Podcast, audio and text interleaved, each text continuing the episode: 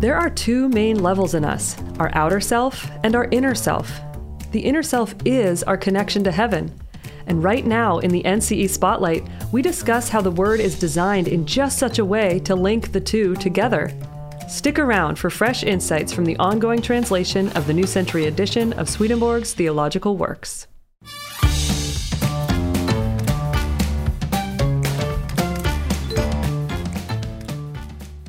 Knock, knock, Dr. Jonathan Rose. It's Chelsea Odhner here. Yeah, Curtis is tagging along. Hey, Curtis and Chelsea, do come in. Think I can make some room for you here? Thank you so much. That's that's always the most nerve wracking part. It's just the are we going to be welcomed or just rejected? Is he never going to open the door again? but here we are. We have we have been admitted across the threshold. Now we are in the the amber glow of your NCE editing office where you're busily editing Secrets of Heaven volume something or other. And boy, are we glad you're doing it. So, what have you found? That vague vanilla smell of the lignin breaking down in the ancient volumes. oh, the smell of books. You gotta make a candle of ancient lignin. Yeah, that's my favorite perfume. It really is addicting. I found some more passages in Secrets of Heaven, Volume 4, and these are about what I would title the Bible and us. And Great. really, in a way, that could be the heading for Swedenborg's entire, certainly the whole of Secrets of Heaven is really about that. Mm-hmm. I thought this first passage was fairly brief, but kind of just nails what his project is. He writes The themes of the current chapter, this is about Genesis 25, and is the opening sentence of it. The themes of the current chapter are the sons Abraham had by Keturah, Ishmael's sons by name, the birth of Esau and Jacob to Isaac and Rebekah, and the birthright Esau sold to Jacob for lentil soup. Anyone can see that material like this is useful as a religious history of the era, but provides little for a person's spiritual life. And yet, it is our spiritual life that the Word exists for. I like that idea of what does it exist for? Our spiritual life. Yep. And the fact that he addresses the elephant in the room, which is what, how does this mean anything? How is this relevant? How is this relevant? You, unless you're just really sold on the Bible, that question is front and center. What, what, what is this all about? And the fact that he can say, it doesn't, uh, you don't need to know about who had who as a child thousands of years ago. I just, okay, you, you, I'm li- willing to listen to your next paragraph now. Yeah, it's like an open ended question of like, if you just know, if all you knew was like, here, I'm going to give you this book, and just know this is for your spiritual life. Mm. If you're keeping that in mind, like, then you kind of have a, I don't know, a compass through the thing. You know, you're going to read it with a different mindset, perhaps, than just feeling like, what, what is all this, all these details? That segues very well into the next passage uh, where he talks about the Word or the Bible being a, a, mirror. He doesn't use that exact word, that's my paraphrase, but it's a mirror of our own nature. And if our nature is negative, what we see will be shaped by that negativity. Mm. So he, he goes on a little little bit more length here. I must say a few words to explain more clearly what the case is with the word's literal meaning. The inner meaning relates to the literal meaning the way our deeper levels, our heavenly and spiritual planes, relate to our outer levels, our earthly and bodily planes. Our deeper levels bask in heaven's light, but our outer levels live in worldly light. The difference is like that between the light of day, meaning heaven's light is like the light of day, and the shadow of night. since we live in this shadow and do not want to know that truth from the Lord contains light, we cannot help believing that our shadow is the light, and conversely, that the light is shadow. We're like owls flying through the shadows of night, thinking they're in the light, but when they encounter daylight, they think they're in shadow. In people like this, the inner eye, the eye of the intellect by which we see inside, is not formed for any other purpose because such people themselves have formed it this way in other words, they've shaped their own intellect to be focused on external things. They open it, this inner eye, when they look down to worldly and bodily concerns, and close it when they look up to spiritual and heavenly concerns. For them, the word is similar. What appears in its literal sense, they consider full of light, but what appears in its inner sense, they consider full of shadow we each see the word according to our nature. Wow. That's a lot to take in. The seeing the sh- seeing the shadow as light. I was reaching to try to get an example of this, but somebody who's never had good, you know, food X, they they could think that you know some chain restaurant has really good food X. But if you really go to where they have really good food X, then you'd realize what you were missing. That's kind of like, oh yeah, like the shadow is the brightest thing we see, so we're assuming that it's light. It's a very kind of what they used to call postmodern. I don't know if people still use that term, but the idea that the text is shaped by your, you know, what you bring to it, who who you are. And, and here's Swedenborg in the 18th century saying that yes, that's exactly how it works. So if you're very externally focused and the, what is internal is in the shadow for you, that's exactly what you're going to see in Scripture. But that's not Scripture's fault. That's what you bring to it. Is that a Rorsch, Rorschach, Rorschach test? Yeah. That's yes, right. What do you see? Exactly. I just find myself uh, thinking about the way, you know, last week we were talking about beauty, and Swedenborg is using beauty, and then he's elevating our mind, maybe bringing us to the inner sense of beauty, which is that goodness that has innocence within it. And here he's talking about how like the the literal sense is full of light to these people, but then the inner sense is full of shadow. Um, and I guess like what we were talking about, how in us, our inner self, and like he just wrote, like it is what is connected to heavenly love. Um, but if we're closed off from that, we're, we're only going to be seeing sort of contemptful and hateful things in the text or something. Um, and I guess I'm just kind of like thinking out loud here because I'm also when he says like we see we read it according to our nature, that that kind of trips me up a bit. But again, I have to be like, wait, what does Swedenborg mean by the word nature? Because we might think, well, that's just something you're born with, like it's your nature. But that feels a bit like predestined faith or something, or like you're predestined to heaven or hell or something like that. But when I think of what Swedenborg means, I think, and you guys can share your thoughts too, is like your nature is really like the state of your love. Because that's like who we are is really what we love. But that that can change because our state changes and our you know we're developing. But so at any given time it's the state of our love that's going to that's what we're going to see you know in the text and and if we are connected to that heavenly love then we're seeing the inner sense and if we're not connected to that heavenly love then we're just going to be seeing kind of like stuff to fight with people about. Yes, it's like your nature is your long term rolling average of choices that you've made. yes. And so uh, he wouldn't be saying all this if he didn't think he could change our nature by kind of poking us a little bit, you know. Yes. By saying, if you don't see anything deeper in here, you know, work on yourself. Get that average right. up. Why do you think God made the Bible like that. I mean, it's a it's a feature that you wouldn't. It's not a you wouldn't think if you're just going to design a divine revelation. The, the must-have feature is that it reflects your in, mirrors your internal state back to you. Hmm. Why why is God doing that? I, am actually asking what, what, you guys think about it.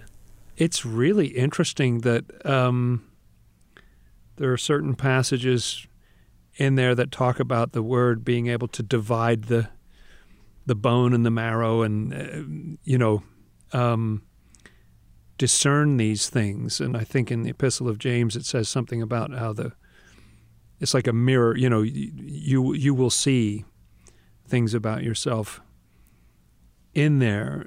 Um, so even the literal text does suggest that idea here and there, but it's very interesting to because so many people pick it up and they just say, "Well, that's what the book says." and there seems to be no awareness that oh well, maybe the book is different for you than it is for me. I mean that's kind of a threatening idea to some people. Isn't that relativism? Isn't that haven't we lost all our bearings and right. Like somehow divine truth in its outermost form, which is the word, you know, but that could mean a lot of things or something. It has to be it's designed to work for everybody for all time.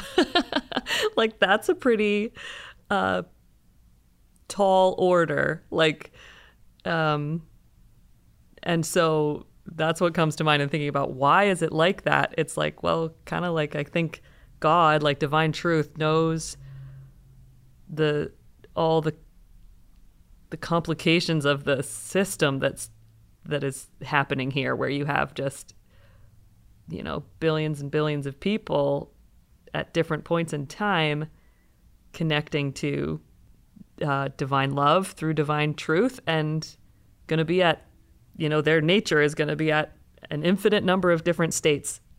And somehow it works every time. right. This next passage, in a way, um, speaks to that because it has a more positive emphasis. It starts out in a similar place but that ends up saying what's possible in our reading of Scripture and what can happen depending on how we are kind of internally wired between our inner and outer self. He says people who focus on the narrative alone, unable to shift their minds from it, see this phrase. It's a phrase about Esau and Jacob and what's going to happen in their future. They see this phrase and others leading up to it simply as foreshadowing what took place between Esau and Jacob. Subsequent parts of the story confirm them in their view. The Lord's word, though, is such that the narratives have their logical sequence, and the spiritual contents of the inner meaning have theirs. Hmm. Our outer self looks at the former, our inner self at the latter. So the two, the outer self and the inner, correspond to one another, and the Word provides the link. The Word is the union of earth and heaven, as shown many times.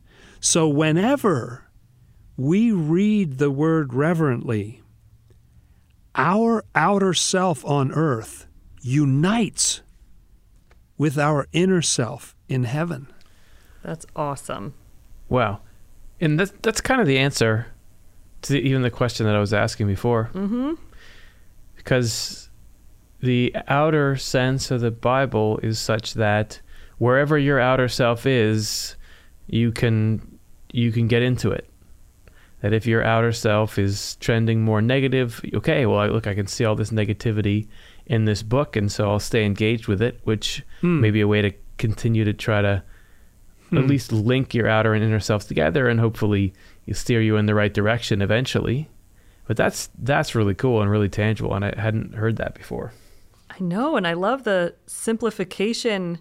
It kind of makes sense in a way it never has before to me of how that the uh, literal sense and the inner sense pair up with our outer self and our inner self, and then again bringing in that amazing thing that has stuck with me from last time of like when Swedenborg says the inner self, he is actually meaning that the goodness in us, you know, that we have from the divine, like the part of us that is hooked up to heaven. Um, and so, of course, you know, to say get to the inner meaning is like connect to that love inside of yourself, connect to that inner spiritual dynamic, that narrative that's inside. Uh, whereas the outer self, yeah, it's going to get all kind of tangled up in the thicket, as we know, and um, and there's something key about him saying when we read it reverently. For some reason, what because I I just have this, you know, my my mind always loves to think about how does this make sense sort of universally, you know? So that just means like in the most inclusive as far as like religious experience or spirituality terms. And like you know, on one end you have people who are reading the Bible or reading other sacred texts that are written. In other places you have, you know, an oral tradition of myths and stories being passed down generation after generation.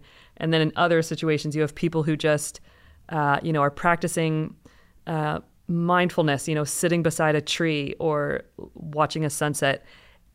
And that key of reading reverently, you know, like spend time every day, quote unquote, reading rever- reverently. And that I think can mean show up like what we bring to it and that reverence so whether it's sort of through this like mindfulness of lifting your thoughts to that love when you're in nature or harvesting this nutrition from a sacred text, it's like it's just so cool that that's I think it makes sense no matter what the context is. It really speaks to that it may be a fairly quiet little experience. It may be a thundering kind of insight, um, but when you connect with the text, you know, when when you really feel engaged with it, um, and you're approaching it reverently, which to my mind is you're not reading it to tear it apart or, you know, for some other reason. Uh, you're really approaching it mm-hmm. in a kind of prayerful and meditative state to you know, looking for something for your life or, or something to understand about God or something. And when you're approaching it in that way, uh, to think that it, because it didn't say you can eventually get there. You know, so much of what Swedenborg says is like, hey, hang in there because eventually you could get to this great situation. But it didn't say that here. It mm. said whenever yeah. Right? Whenever, at, at every every step along the way, whenever we are reading in that state, we get that little mini paradise, that little foreshadowing, that little Sabbath of, oh, we're connecting, we're there. You know, we're there. Uh, our our inner self is already in heaven, as we've been talking about, and our right. outer self is able to connect with it through that experience that we might not particularly reflect on. It's just sort of a feeling, a little quiet feeling it might be uh, when we're reading. That is so cool. I feel like we've connected to heaven a little bit at this time, just listening to your words and thinking about that that link. Maybe we've even experienced a little correspondence. Oh my goodness. No. anyway, Thank you so much, Jonathan. And we love it. I feel so fed, and I look forward to when we can do it again. Thank you, as always, Jonathan and Chelsea. Always a blessing. I hope your heart was uplifted and your mind inspired by this week's NCE Spotlight. Subscribe to the Inside Off the Left Eye podcast to tap into this stream of fresh insights and join us on our excursions into the historical context of Swedenborg's life and works. All passages quoted in this episode are sneak peeks from upcoming volumes of the New Century Edition translation of Secrets of Heaven. If you've benefited from the work of the Swedenborg Foundation through Off the Left Eye and the New Century Edition, consider supporting us with a donation. We are a nonprofit and depend on the support of our donors. To give, go to swedenborg.com/donate. And thank you for listening.